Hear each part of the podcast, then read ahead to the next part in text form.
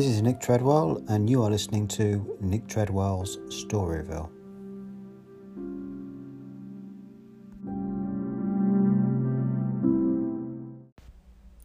Record 3 Jacket, Wall, the Table. I've looked over what I wrote yesterday and I see it wasn't as clear as it should be. It's perfectly clear for any of us, I mean, but who knows? Maybe you unknown people who will get my notes when the integral brings them, maybe you've read the great book of civilization only up to the page our ancestors reached about 900 years ago. Maybe you don't even know the basics, like the table of hours, personal hours, maternal norm, green wall, benefactor. It feels funny to me, and at the same time, it's very hard to talk about all of this. It's just as if a writer of the 20th century, for instance, had to explain in his novel what he meant by jacket or apartment or wife. Still, if this if his novel was translated for savages, there's no way he could write jacket without putting in a note. I'm sure a savage would look at jacket and think, what's that for? Just something else to carry. I think you'll I think you'll probably look at me the same way when I tell you that not one of us, even since the 200 years war, has ever been on the other side of the green wall. But, my dear readers, you'll have to do just a little thinking. It helps a lot because, you know, all this, all human history, as far back as we know it, is history of moving from nomadic life to a more settled way of life.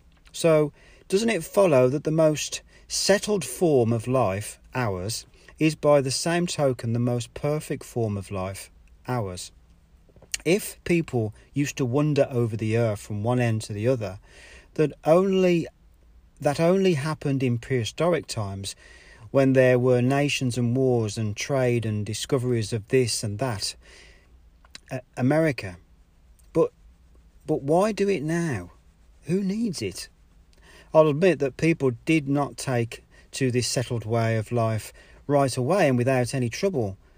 When the 200 years war destroyed all the roads and the grass covered and grass covered them over, during that first time it probably seemed very uncomfortable living in cities that were cut off from one another by all the tangled green stuff. But what of that? After man's tail fell off, it was probably some little while before he learned to shoo away the flies without a tail. I don't doubt that during the, that first time he probably missed his tail. But now can you even imagine yourself with a tail? Or can you imagine yourself walking down the street naked without your jacket? Maybe you maybe you still run around in jackets. Well, it's the same here. I can't imagine a city that isn't girdled about with a green wall. I can't imagine a life that isn't clad in the numerical robes of the table. The table. At this very minute, from the wall of my room, its purple figures on their golden ground are looking down at me sternly and tenderly, straight in the eyes. I can't help thinking of what the ancients called an icon, and I can't help, and I, and I feel like composing a poem or a prayer, which is the same thing. Oh, why am I not a poet, so that I might celebrate you properly? O table, O heart and pulse of the one state. All of us as school children, and you too perhaps, used to read the greatest of all monuments of ancient literature that has come down to us the railroad timetable. But set even but set even this next to the table, and what you'll see is graphite and diamond. They're both one and the same element, C, carbon, but how eternal, transparent, and brilliant is the diamond?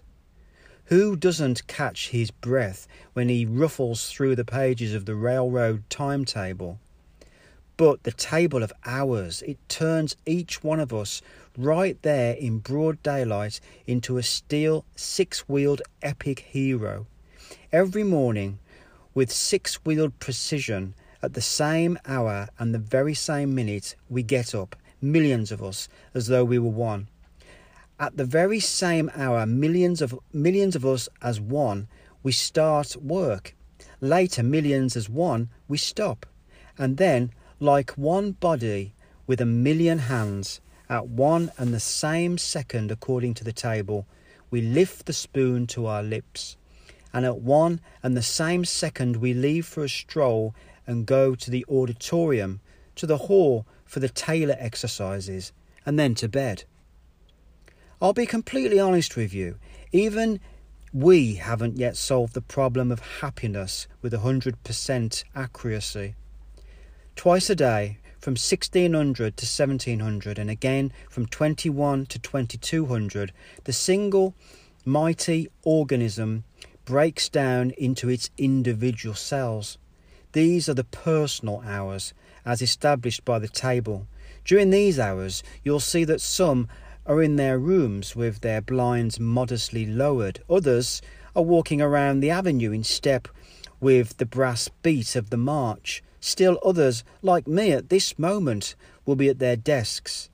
But I firmly believe, let them call me an idealist and dreamer, but I firmly believe that sooner or later, one day, we'll find a place for even these hours in the general formula. One day, all 86,400 seconds will be on the table of hours. I've read and heard a lot of unbelievable stuff about those times when people lived in freedom, that is, in disorganized wilderness. But of all the things, the very hardest for me to believe was how the governmental power of that time, even if it was still embryonic, could have permitted people to live without even a semblance of our table, without obligatory walks, without precisely established meal times, getting up and going to bed whenever it pleased them. Some historians even claim that in those days lights burned on the streets all night. People were out walking and driving on the streets all night long. Now, that's something I simply cannot get through my head. No matter how limited their powers of reason might have been, still they must have understood that living living like that was just murder, a capital crime, except it was slow, day by day murder. The government, or humanity, would not permit capital punishment for one man, but they permitted the murder of millions a little at a time. To kill one man, that is, to sub- subtract 50 years from the sum of all human lives, that was a crime.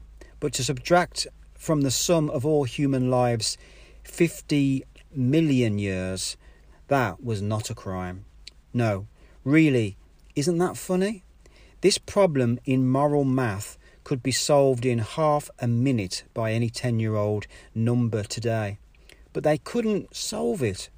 All their Kants together couldn't solve it because it never occurred to one of their Kants to construct a system of scientific ethics. That is, one based on subtraction, addition, division, and multiplication.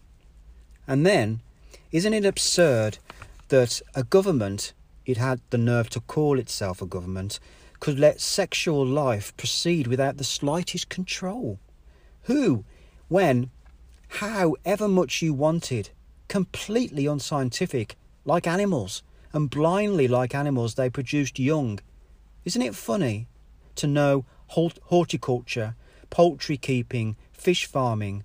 We have very precise records of their knowing all of this, and not to be able to reach the last rung of this logical ladder child protection, child production not to come up with something like our maternal and paternal norms. It's so funny, so improbable that now I've written it, I'm afraid that you, my unknown readers, will think I'm making wicked jokes. You might suddenly think I'm making fun of you and keeping a straight face while I tell you the most absolute nonsense. But in the first place, I simply can't make jokes. The default value of every joke is a lie, and in the second place, one state science de- declares that ancient life was exactly as I have described it. and one state science cannot make a mistake. Besides, where would where could any governmental logic have come from anyway when people lived in the condition known as freedom? That is, like beasts, monkeys, cattle. What could you have expected from them? Even in our day, you could still very occasionally hear coming up from the bottom, from the hairy depths, a wild ape like echo. Only now and again, fortunately, these are fortunately no more than little chance details. It's easy to repair them without without bringing to a halt the great eternal progress of the whole machine. And in order to discard some bolt that has gotten bent, we have the heavy, skilful hand of the benefactor. We have the experienced eye of the guardians. Which, now I think of it, reminds me about the number yesterday with the double bent, with the double bend, like an S. I think I saw him once coming out of the Bureau of Guardians. Now I see why I had the distinctive feeling, instinctive feeling of respect for him and why I felt so awkward when the, when that strange I hyphen 330 in his presence. I must confess that I I hyphen 330. Ah, that's the bell for sleep. It's 22:30. See you tomorrow. Record 4. Savage with barometer. Epilepsy. If. Up to this point, I have found everything in life clear. Not for nothing do I seem to have a certain partiality for that very word clear. But today, I don't understand. First, I did in fact get an order to be in that very auditorium 112, just as she had told me, although the probability was something like 1,500 over 10 million equals 3 over 20,000. 1,500 is the number of auditoriums, and 10 million the number of numbers. Second, it might be best, however, to go in order. The auditorium, an immense sunlit hemisphere composed of massive glass sections, circular rows of knobbly, spherical, smoothly shaved heads. I looked around with a slightly sinking heart. I think I was searching whether the pink crescent of my dear O's lips would not shine above the blue waves of the unis. There, it looked like someone's very white, shiny teeth, but no, not hers. This evening at 2100 hours, O was to come to my place. It was perfectly natural that that I'd want to see her.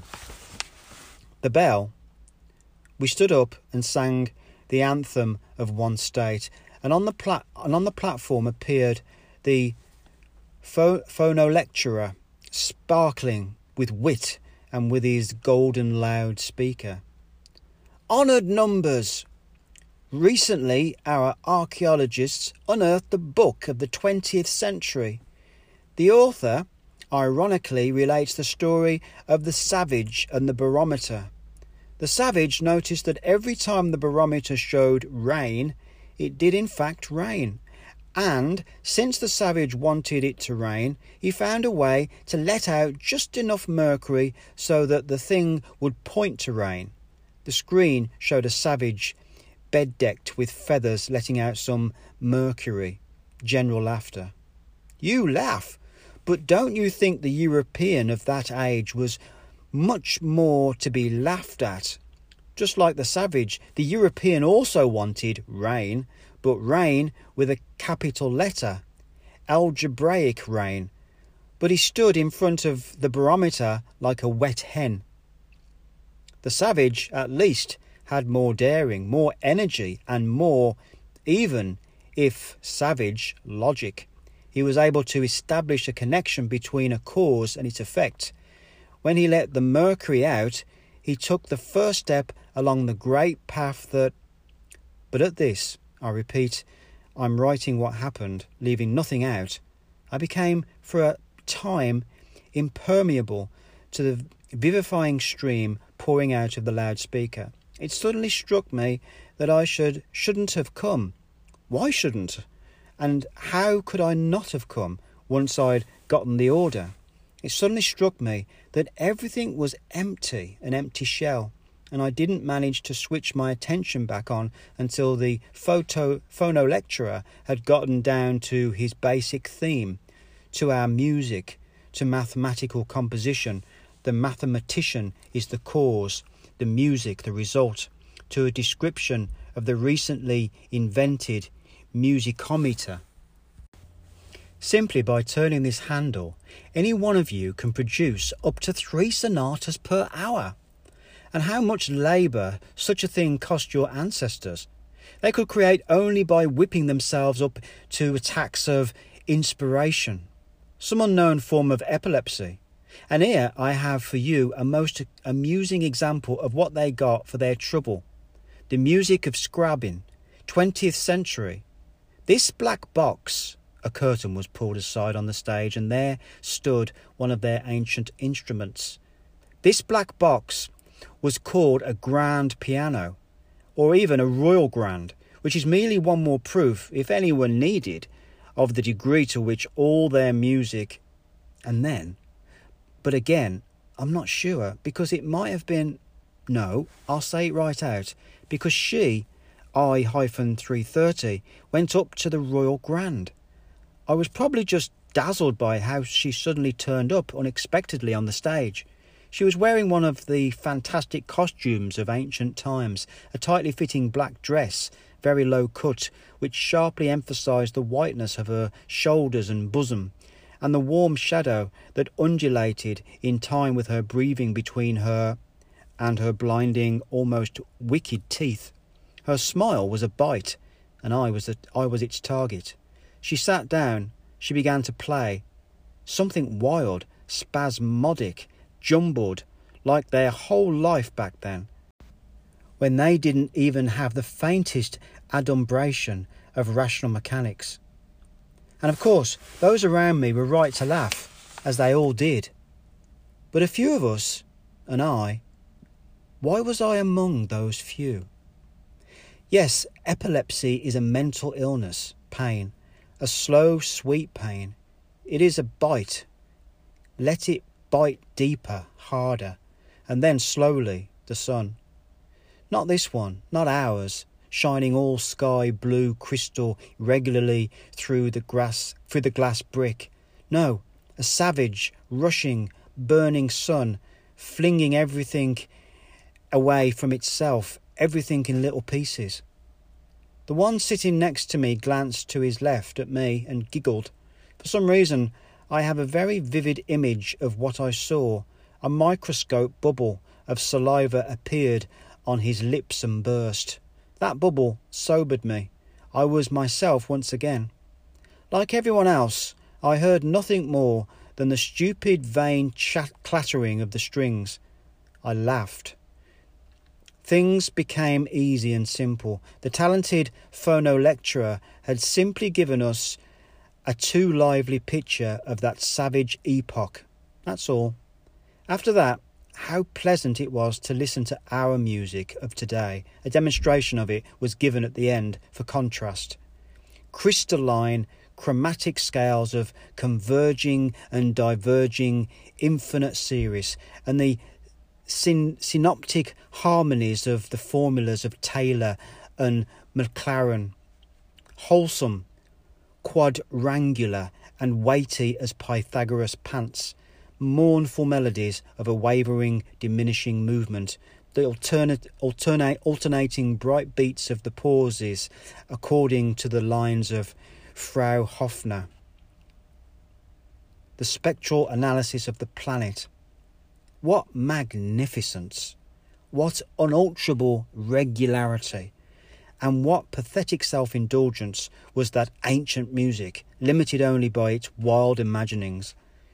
We left through the broad doors of the auditorium in, a, in the usual way, marching four abreast in neat ranks. I caught a glimpse of the familiar double bent figure somewhere to the side and bowed to him respectfully. Dear O was to come in an hour. I felt a pleasant and useful excitement. Once home, I passed quickly by the desk, handed the duty officer my pink ticket, and got the pass to use the blinds. We get to use the blinds only on sex day. Otherwise, we have we have we, we live in broad daylight inside these walls that seem to have been fashioned out of bright air, always on view, always on view. We have nothing to hide from one another. Besides, this makes it easier for the guardians to carry out their burdensome, noble task. No telling what might go on otherwise. Maybe it was the strange, opaque dwellings of the ancients that gave rise to their pity, their their pitiful cellular psychology. My home is my castle. Brilliant, right? At 2200 hours, I lowered the blinds, and at that and at that precise moment, O came in, a little out of breath. She gave me her pink lips and her pink ticket. I tore off the stub, but I couldn't tear myself away from those from her rosy lips until the very last second, 22 1500 hours. Afterward, I showed her my notes and spoke, rather well, I think, about the beauty of the square, the cube, the straight line. She listened in her enchantingly rosy way, and suddenly a tear, a tear fell from her blue eyes. Then a second, a third, right on the page that was open, page seven, made the ink run. So I'll have a copy, I'll have to copy it over. Dear D, if only you if, well, what does that if mean? If what? She was singing the same old tune again, a child, or maybe it was something else about about the other one. Though even here it seemed as though but no, that would be too stupid.